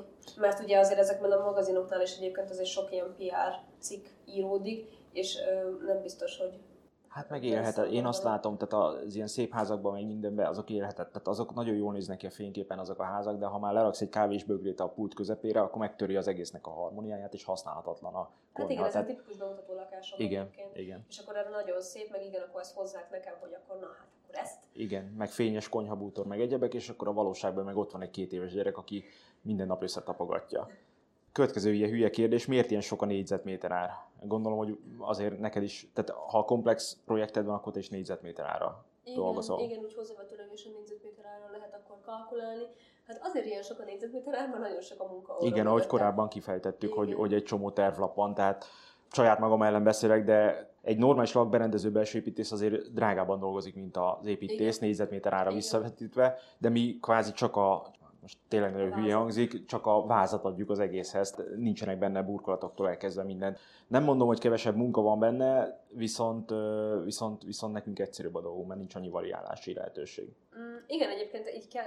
mm, Szóval ez egy ilyen nehéz téma szerintem, mint hogy maga a váz, mert ugye a váz ugye a legkritikusabb pontja, és oké, hogy az csak egy dolog tulajdonképpen, de hogy, de hogy azért mégiscsak mindennek az az alapja. Tehát, hogy oké, hogy csak egy dolog, de hogy mégis a legfontosabb. Jó tervből, hogy jön. Én sajnos találkozok elég sok olyan tervező, vagy tervvel, amit nekem így átküldenek kritikába, amiben lekicsinyített bútorok vannak belerakva, hogy optikailag jól néz ki, és amikor rámérek, akkor kijön az, hogy hát az az asztal, az étkező asztal csak 60 centi széles, és 120 és 6-osra be van állítva, hogy 6 személy elfér, és ezzel nem tudsz mit kezdeni, mert a helységbe nem fér bele a rendes méret. Igen, ezzel én is találkoztam, meg öm, ugye hát, hogy amikor szokták hozni az alaprajzokat, akkor ugye az nagyon sok esetben igyekszenek ragaszkodni ahhoz az elrendezéshez, amit az építészben rajzol, Mhm. pedig az ugye több szempontból nem feltétlenül funkcionálisan szerencsés, vagy az igényeknek nem feltétlenül szerencsés. Most itt ennél én nem hibáztatom az építészt, mert neki nem ez a feladata, csak ezt valahogy ugye a megrendelők nem teljesen értik. Hogy, Igen, ö, nekem van egy elég komplex tervezői kérdéslistám, és ott, ott szoktam kérni, hogy, hogy egyik gyerekszoba berendezést kérek, mert lehet, hogy 14 éves a gyerek is már dupla ágy kell neki, teljesen más elrendezést kell ilyen esetekben. Tehát akkor ablakot nem rakhatok fölé, vagy nem szerencsés rakni, tehát már nekem erre figyelni kellene, sajnos sokkal erre nem figyel, vagy nem kapunk elég információt, ez meg a másik egyébként, Igen, hogy pont ezt akartam mondani, hogy nem, nem nagyon érzik, tehát hogy nekem még tényleg azt is elmesélik már lassan, hogy milyen színű a bugyiuk, neked meg még az ilyen alapvető bútorokat sem Igen. feltétlenül, és akkor egyrészt nem nagyon tudják, szóval én azt látom, hogy nem, nem feltétlenül tudják azt, hogy, hogy mi az, amit kell tudnia akár egy építésznek, akár egy lakberendezőnek, és akkor hát még ez is jó lett volna, meg így, meg úgy, meg amúgy, és akkor nyilván utólag utána már megy ezen a matek, de de én azt gondolom, hogy a sose baj megrendelői oldalról, és ez egy tanács nekik, hogyha több dolgot mondanak el. Mert abból úgyis kiszűri igen, a szakember, igen. hogy mi az, ami neki szüksége van. Aztán mi majd szidjuk egymást, tehát én szidom a lakberendezőt, hogy miért, miért tervezett ilyet, ti meg szidjátok az építészt, hogy miért tervezett Ez ilyet. egy örökharc. Következő hülye kérdés, nem vagyok biztos benne, mit szeretnék, de tudnál valami jót tervezni. Igen, az egyébként nagyon sokszor van, hogy, hogy a legtöbben nem tudják, hogy mit szeretnének, ezzel amúgy semmi probléma nincsen, mert hogy én azért vagyok, hogy én majd megmondjam neki, hogy milyen. Az alapján, ami az ő fejében van, az hogy fog kinézni pontosan, mert egyébként valami elképzelés mindig van. Tehát, hogyha mutatok valamit, akkor arra tudja mondani, hogy tetszik vagy nem. Uh-huh. És erre egyébként megint csak a Pinterest táblák amúgy nagyon jók, hogy, hogy csak nézegetünk képeket, hogy csak mondja meg, hogy azon a képen mi tetszik, vagy egyáltalán nem, és akkor én már legalább abból látom, hogy mi az, ami, amilyen irányba érdemes indulni, és amikor meg ugye elkészülnek a vázlattervek, ezek ugye több variációs tervek, abból meg már úgyis megint egy konkrét irány rajzolódik ki, szóval ez engem egyáltalán nem zavar, hogyha valaki nem tudja, hogy mi az elképzelésem, én hiszem azt, hogy nekem ez a feladatom, hogy én azt majd meg értessem vele, vagy hogy megmutassam neki, hogy ő mit szeretne, azt az egyet azt nem szeretem, és szerintem nem is célra vezető a szervezésnél, amikor nem tudja, hogy mit szeretne, de bármit mutatok, arra nem tud releváns választ adni. Igen, én ezt én, én sem szeretem építészetben, amikor, amikor a 20. verziónál tartunk, és a 20 verzióból nincs egy csapásvonal, ami, amit lehet követni utána. Igen, mert hogy amit mondtam korábban, hogy azért igyekszek valamennyire kontrasztokat állítani, uh-huh. tehát hogy azért olyan ötleteket hozni, vagy olyan bármilyen tekintetben ötleteket, tehát bútorozásban, anyaghasználatban, ami azért üti egymást. Tehát, hogy azt valaki csak tudja, hogy egy adott helyiségben hideg vagy meleg burkolatot szeretne, csak egy nagyon egyszerű uh-huh. példával élve az, aki, akinek tényleg semmi nem jó, és szerencsére egyébként azért ilyen nagyon ritkán találkozok, az, azzal nehéz csak. Mi van akkor, hogyha ha a te tervezési koncepciódat egy hülye ötlet folyamán felborítják. Tehát például a kanapét átrakják a másik oldalra, vagy át szeretné rakni a másik oldalra. Hogy tudod ezt kezelni, vagy, vagy mit csinálsz ilyenkor velük? Hát ez megint csak sok dologtól függ, tehát hogyha ö, ugye az elején van lehetőség arra, hogy az elrendezéseket ö, kitaláljuk. Uh-huh. Most, hogyha ö, az az elrendezés az egyébként mondjuk működik, csak ők korábban nem azt választották, de rájöttek, hogy az mégiscsak mégiscsak az lenne, akkor az még valamennyire egy kezelhető dolog hogyha ezt ők úgy akarják megcsinálni, hogy ez igazából nem egy működőképes dolog, akkor én igyekszem arra terelni őket, hogy, hogy az eredeti tervnél maradjanak, nem azért már, hogy nekem az több munka, vagy már nem tetszik, vagy akármicsoda, hanem azért, mert az nem fog később működni, és uh-huh. arra nem most fognak rájönni, hanem majd fél év múlva, egy év múlva, és akkor majd nyilvánvalóan én leszek a hibás érte, mert hát, hogy én ezt miért hagytam. Ugye ez a tipikus dolog, hogyha jó a terv, akkor ugye a megrendelő a, a világ mindenség, hogyha meg rossz, akkor, akkor csak én igen, lehetek a hibás. Igen, igen. Tehát, hogy én azt javaslom mindenkinek, hogy érdemes azokat a, az alapvetéseket követni, amiket bármilyen szakember, akár építész, lakberendező, vagy megbízható kivitelező szakember javasol, mert nem véletlenül teszi. Mit szólsz ahhoz, hogyha hoznak neked egy tervet, hogy egy pont ugyanilyen szobát kell tervezni? Hát, hogyha ez ilyen inspiráció szinten van, és tényleg nem azt várja el, hogy mondjuk centire pontosan ugyanúgy legyen, mert ugye ez a legtöbb esetben nem megvalósítható, mert nem feltétlenül ugyanolyan a helység, akkor igazából nincsen vele probléma, mert hogy legalább van egy elképzelés amúgy róla, de azt azért mindig el szoktam mondani, hogy ez nem pont olyan, vagy akármicsoda, vagy hogy ö, mégiscsak azért legyen benne az az egyediség, amiről ugye eddig beszéltem, hogy azért ne egy fotót másoljuk uh-huh. le. Mi Tehát, van a... hogy szabjuk, szabjuk egyénre tényleg, és a térnek mi van akkor, hogyha menet közben szint módosítanak? Mert például a felkent cím minta alapján, nem tudom, világosnak, sötétnek találják. Ő, ilyen elő szokott fordulni, meg egyébként a, a festékeket amúgy is én szoktam javasolni, hogy azért egy legalább egyszer egyes négyzetben, uh-huh. tehát egy, egy négyzetméterre legyen felkenve, és akkor azt nézegessék, hogy mégiscsak hogy tetszik, mert hogy akár bármennyire valósághű tud lenni egy látványterv, vagy egy kis színkártya, abból nem feltétlenül lehet megmondani, hogy most neki azt fog-e tetszeni. Én ezt tiszteletbe tudom tartani, és akkor ezeken így tudom módosítani. Tehát, hogy pont ez az, hogy én végigkísérem a tervezést, ennél van olyan lehetőség, hogy akár mondjuk egy úton már nem kapható, és akkor a helyet kitalálunk valamit, mert uh-huh. telik az idő, vagy pedig egy-egy ilyen apró módosítást azt lehet kezelni. Nyilván a teljes koncepció módosítást azt nem szoktam engedni, mert hogy pont azért, amit az előbb mondtam, hogy ez már egy valamilyen szempontból pontosan definiált dolog, és nem véletlenül van így. Uh-huh. Tehát, hogy nem azért, mert nekem ehhez volt kedvem, vagy nekem ez tetszik, mert nem magamnak tervezek, hanem neki. és az már annyit bonyolít az egész helyzeten, hogy igazából onnantól újra lehet kezdeni. És akkor az addigi munka az hiába való volt te mit preferálsz az időtálló stílust, vagy vannak az aktuális divat hullámok, amikre tud, meg tudod mondani mondjuk a megrendelőnek, hogy ez, amit szeretne, ez az aktuális divat hullám, ez mondjuk tíz évig nem lesz ciki, és tíz év után illene áttervezni, vagy át, átdolgozni az egészet. Ez... Vagy mit tudsz kezdeni például azzal, hogy ha most van egy két éves gyerekük, vagy születik gyerekük, és tudod, hogy vagy mondjuk most öt éves, és tíz év múlva kamasz lesz, és gyakorlatilag ilyenkor mit mondasz neki? Tehát, hogy áttervezed az egészet újra tíz év múlva találkozunk, mit lehet ezzel kezdeni? Először is a gyerekszoba kérdése válaszolok, mert szerintem az a legkritikusabb ennek az egész témának. Nyilván ugye egy gyereknek nagyon sokban változik az igénye, meg az ízlése. Tehát ott elkerülhetetlen az, hogy azból valami felújítás legyen előbb-utóbb, uh-huh. akár ugye a bútorcsere szempontjából, amikor mondjuk már iskoláskorú lesz, vagy, vagy csak tényleg így designbeli, ez már ciki, uh-huh. szempontból, viszont én amúgy azt szoktam javasolni, pont gyerekszobánál, hogy a geometrikus minták felé szerintem érdemes elmenni, tehát nem feltétlenül ilyen én kicsi póni, meg akármicsoda, nem tudom, hogy most éppen mi van, érdemes választani, mert hogy egy akár egy ilyen pöttyös, csíkos, akármilyen tényleg geometrikus formával jobban el lehet indulni, és az tényleg időtálló tud maradni, és ez valamennyire már válasz a másik kérdésre is, hogyha nem kifejezetten kérdés, kérés, hogy nagyon szezonális trendnek legyen megfelelő, akkor én igyekszek inkább időtálló dolgokat választani, ami nyilván a mostani kornak meg technológiának amúgy megfelel, de ha lehet, akkor azért ezeket a nagyon most divat, és már jövőre se azokat úgy próbálom kerülni, mert, mert azért a legtöbben nem minden évben vagy pár évente szeretnék felújítani, hanem egy hosszabb időszakra terveznek vele, és alapvetően csak stílusok tekintetében pedig nincsen olyan kifejezetten, amivel is szeretek dolgozni, vagy ami annyira nagyon nagy kedvencem, hanem bármilyen stílusban szívesen tervezek, és hiszem is azt, hogy a lakberendezőnek tudnia kell több stílusban is alkotni. Milyen időtáva az átfutási ideje, amikor már nem az, hogy cikivé válik, csak illő lenne?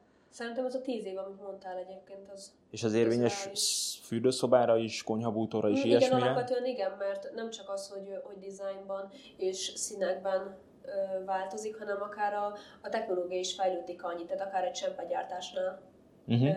magának a, a, a gyártási technológia is fejlődik annyit, hogy érdemes. Tehát aki most felrakja a 3D-s metrócsempét, az azért... 3D-s metrócsempét ne rakjanak Mert az nagyon a szezonális divat. Igen, igen, én is hát ezt érzem, tehát azt szerintem 5 év múlva már egy kicsit kicsit az ciki lesz, vagy hát mint a családi házaknál is be lehet tájolni, hogy ez a 80-as évekbe épült, ez a 90-as évekbe épült. Tehát... Ugye, ugyanez megvan nyilván a lakberendezésnél is. Ugye az a 2000-es évek elején ez a tipikus mediterrán dolog is minden narancsárga, meg piros, meg akármicsoda, amivel amúgy nincsen baj, ha valaki ezt szereti, meg szerintem egyébként építészetileg a mediterrán házak amúgy szépek, de utána azért már nehezen használható sok esetben, hogyha valami nagyon szélsőséges, uh-huh. tehát hogyha, hogyha nincsen tényleg külön kérés, akkor egyébként én szívesen megyek el abban az irányban, hogy egy olyan általánosan jól használható dizájnt alkalmazzunk, és például sok kiadásra tervezett lakást sok kiadásra szánt lakást tervezek, és abban az esetekben ott például pont egy ilyen általános ízlést igyekszek általában megfogni, amiben van egy olyan pici plusz extra, amivel, mondani. amivel kitűnik ugye a piacról, tehát hogy, mert ugye befektetőknek mindig az a célja, hogy abban nyilván lakjanak, uh-huh. és hogy könnyen ki tudja adni, és úgy tűnik, hogy amúgy ez működik, mert hogy általában a befejezés előtt már látványtervekkel van elég sok olyan bérlőjelölt, akiből azért lehet választani, és általában jó tapasztalatokkal választanak, szóval Szóval gondolom, hogy ez egy működőképes dolog a úgymond minden helységbe, vagy hát ez így hülye hangzik, milyen, minden projektbe érdemes egy, egy feature-t belerakni, akár mondjuk egy konyha szekrénynél, az egyik barátomnál van egy, egy általános konyha szekrény, benne a hűtőnek, a rejtett hűtőnek a, a szekrényajtaja az lila.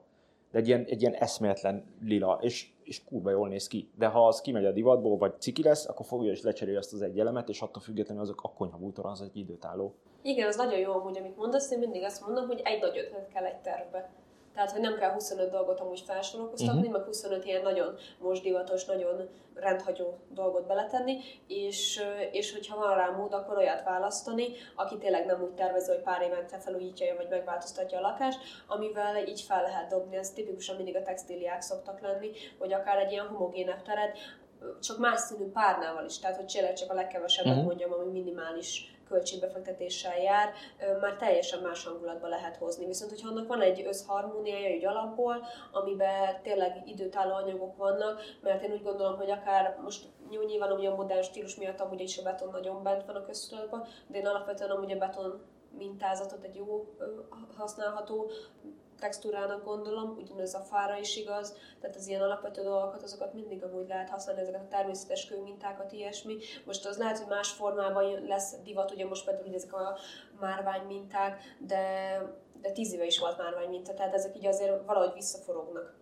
Tehát erre azt mondom, hogy sokkal élhetőbb, mint egy metrócsempét berakni. Válasz-e olyan, vagy van-e a praxisodban olyan ö, megbízás, amiben nem akarják az épületet megváltoztatni, csak egy tisztasági festés során fel akarják frissíteni, tehát színeket ö, akarnak a falakra felvinni, mert nem akarnak burkatot változtatni, maximum bútorozás, de nem akarnak átcsempézni hasonlók. Inkább gondolom, inkább tanácsadás jellegű, mint, mint tervezési jellegű ez a... Mm, nem feltétlenül, mert egyébként nagyon jól fel lehet frissíteni amúgy tényleg csak egy átfestéssel, egy másik tapétával, tehát az apróságok is amúgy sokat számítanak nem, hogy nagyon ajánlom a tapétákat, mert hogy nagyon sokféle hatást lehet vele elérni, tehát sokkal nagyobb a lehetőség, meg egyébként például pont kisgyerekes családoknál egyébként sok esetben van, amikor egy, egy tapéta az ellenállóbb tud lenni, uh-huh. mint a, a fal maga. Szóval én, én azt bátran ajánlom bárkinek, nyugodtan használják, nyilván ez a mintázat nagyon meghatározza hogy milyen, de most már itt is a gyártási technológia nagyon széles spektrumú anyaghasználatot tesz lehetővé. Tehát, hogy akár a fürdőszobai felhasználásra is alkalmas tapéták vannak. Uh-huh. És ez egy nagy küldetésem, hogy a fürdőbe hát nem is az, hogy tapétát feltétlenül, de akár mosható festéket, és, és csak a szükséges mert abban hiszek, hogy mondjuk egy zuhanyzót azt nyugodtan burkoljanak ki, de hogy nem kell mennyezetig burkolni az összes falát. Én nem is feltétlenül megmondom őszintén, hogy a, az anyagi szempontok miatt szoktam ezt javasolni, ezt a, hogy kevesebbet sem pénzük, mert mondjuk, mondjuk most már elég kis fürdőszobákat terveznek, és azért ott nem annyira releváns mondjuk egy plusz 3-4 négyzetméter csempe, bár ez nyilván ugye csempétől függ, uh-huh. hanem, hanem inkább esztétikai szempontból javaslom, mert hogy amúgy tényleg nem feltétlenül van rá szükség. Ha valakinek megtervezed a, a házát, akkor tudsz több alternatívát neki kínálni műszaki szempontból, mondjuk csaptelep meg ilyesmi szempontból. Van ABC verzió, értelmszerűen, vagy hogy tudsz ebben, ebben neki segíteni, mert egy e-boxot vagy hasonlót nem mindenki fog kifizetni csak a fal alatti részét 70 ezer forintért. Igen, pont ezt akartam mondani, az e-box példánál maradva, hogy az attól függ megint csak, hogy én mikor csatlakozok be, mert ugye e-boxot is már most felújításnál azért nagyon ritkán teszünk be e-boxot, uh-huh. mert hogy ugye akkor általában előtétfalazást igényel, az nyilván veszel helyet. A hallgató ked, kedvéért az e-box az a zuhanyzóhoz egy rejtett... A mosdóhoz is, hogyha beépített csaptelepet szeretnéd, ja, igen. Tehát az a lényeg, hogy beépített csaptelep alá kell ezt berakni, igen. illetve közelébe, és ez a falba van beépítve. És 70 ezer forint csak ez a Igen, egy ilyen, egy ilyen elektromos szerelődoboz. Igen. Ilyet kell elképzelni egyébként. Igen. Igen, tehát erre egyébként nem is mindig van lehetőség, meg, meg nyilván ez már az elején egy felmérés kérdése, tehát azért én alapvetően, ha nem is konkrétan kimondott költségvetésből dolgozok, de azért nagyjából be van határolva, hogy mi az az árkategória, mhm. amiben mehetünk. Most nyilván, hogyha ez mondjuk 30 ezer forintra van limitálva, mondjuk egy csaptelep, akkor nem fogok beépítettbe gondolkozni, mert hogy ugye már maga az e is többbe kerül, de hogyha van rá lehetőség, egyébként sokan kérik most már a beépített csaptelepeket, és egyébként én, én bátran javaslom is, mert hogyha abból minőségi van választhat, tehát Hengsgrohe Grohe vonaltól indulva, már amúgy bármi, akkor, akkor azokkal tényleg nincsen probléma, és ezért azokkal már vannak tíz éves tapasztalatok, hogy tökéletesen működik.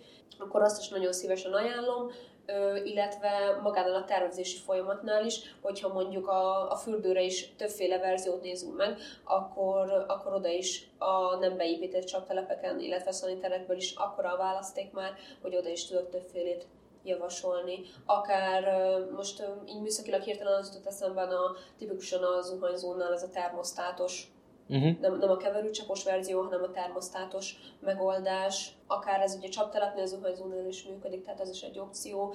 Meg ugye azért már sokféle dizájnból tudunk választani, és, és nem feltétlenül tényleg a klasszikus keverőcsapos van csak, hanem nagyon sokféle lehetősége van már a fogyasztóknak gondolom van egy műszaki minimum, amit, amit elvársz. Mi van akkor, hogyha ez alatt tipikusan eladásra épített lakásnál nem biztos, hogy megveszik a, a geberit tartályt, hanem beraknak valami lengyel Na pont ez, hogy a geberit szart. tartályból én nem engedek.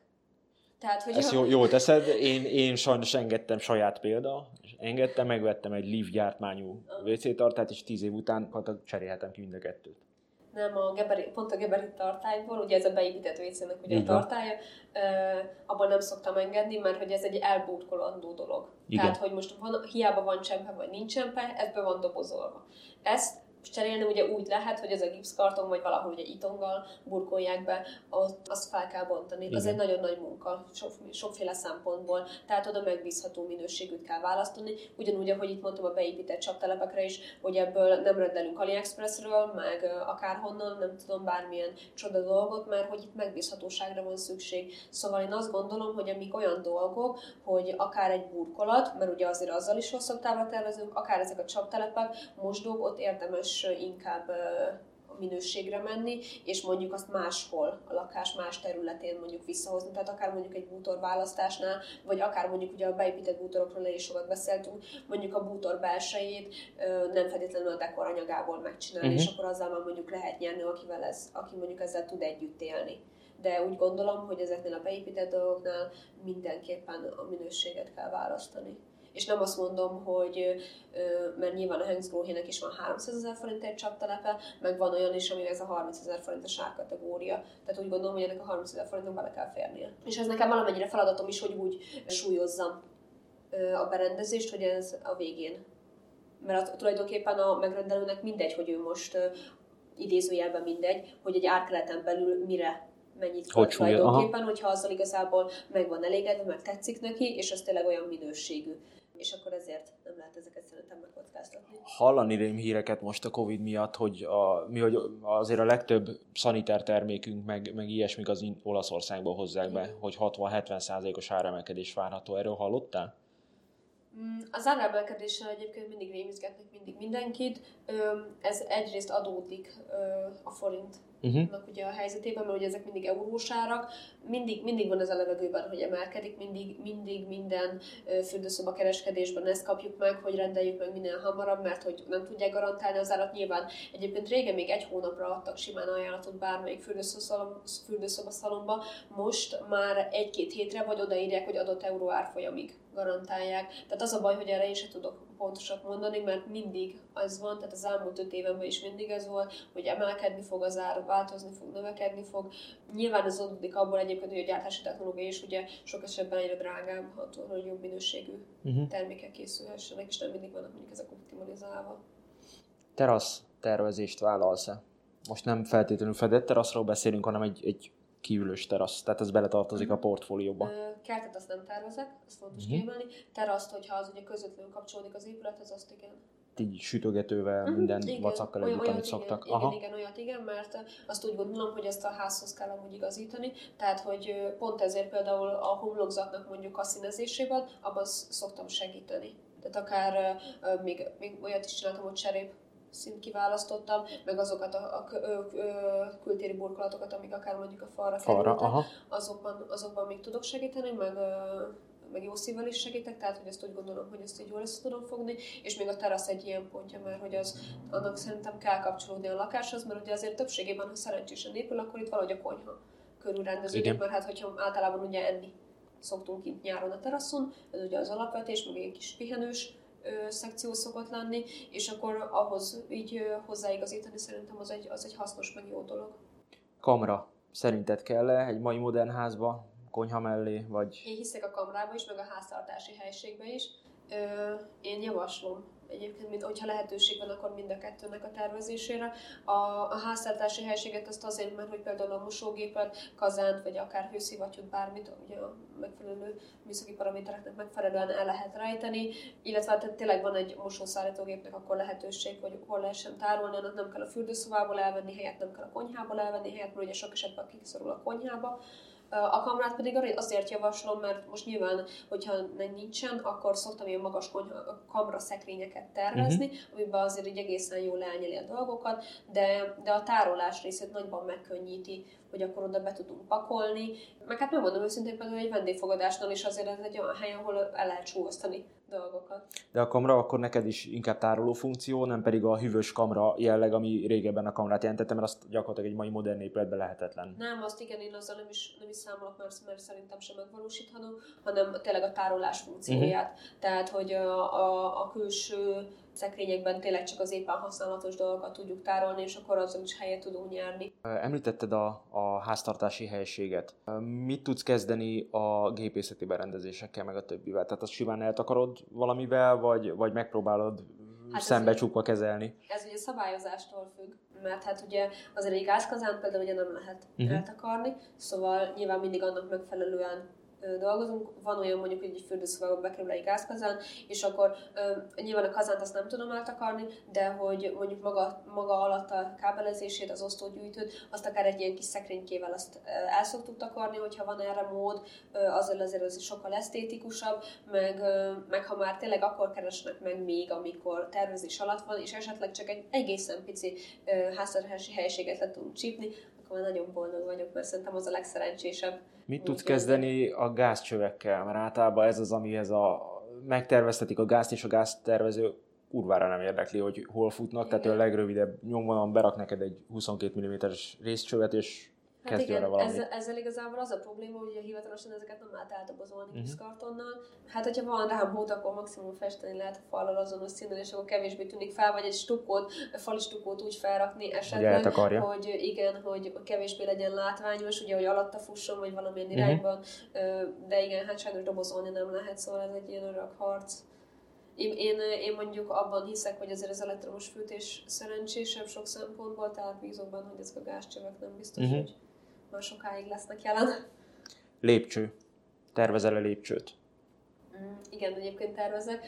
Én sok mindent tervezek, amit amúgy ö, építész tervez eredetileg. Ennek az az oka, hogy még amikor én ö, elkezdtem lakberendezéssel foglalkozni, akkor volt több ilyen átépítéses projektem, és az egyiknél sajnos az építészet nem volt olyan túl segítőkész, és akkor sok mindent én is a megrendelő terveztünk, mert ugye ők hitelező uh-huh. volt, tehát hogy az van ebben jártassága, és akkor uh, emiatt így sok mindenben szereztem tapasztalatot, például a lépcsőben is.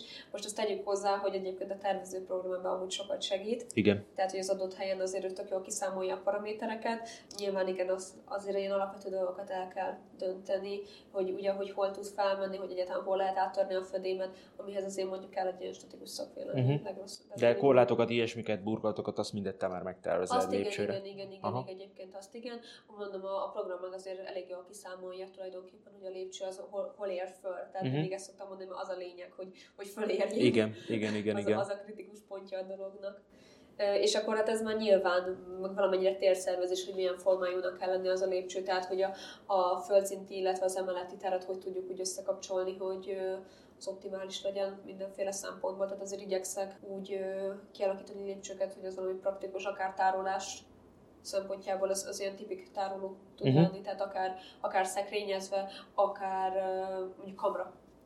Kamrát már terveztem lépcső alá. És akkor az pont arra elég, hogy ott tényleg a, hát bár hivatalosan nem kéne műanyag palaszokat használnunk, de akár a vizeket, üdítőket, akár csodákat is oda be tudjuk tenni, meg ugye ezeket a száraz dolgokat ugye a főzési alapanyagok tekintetében. Külön WC, szerinted? Szerintem nagyon jó a külön WC.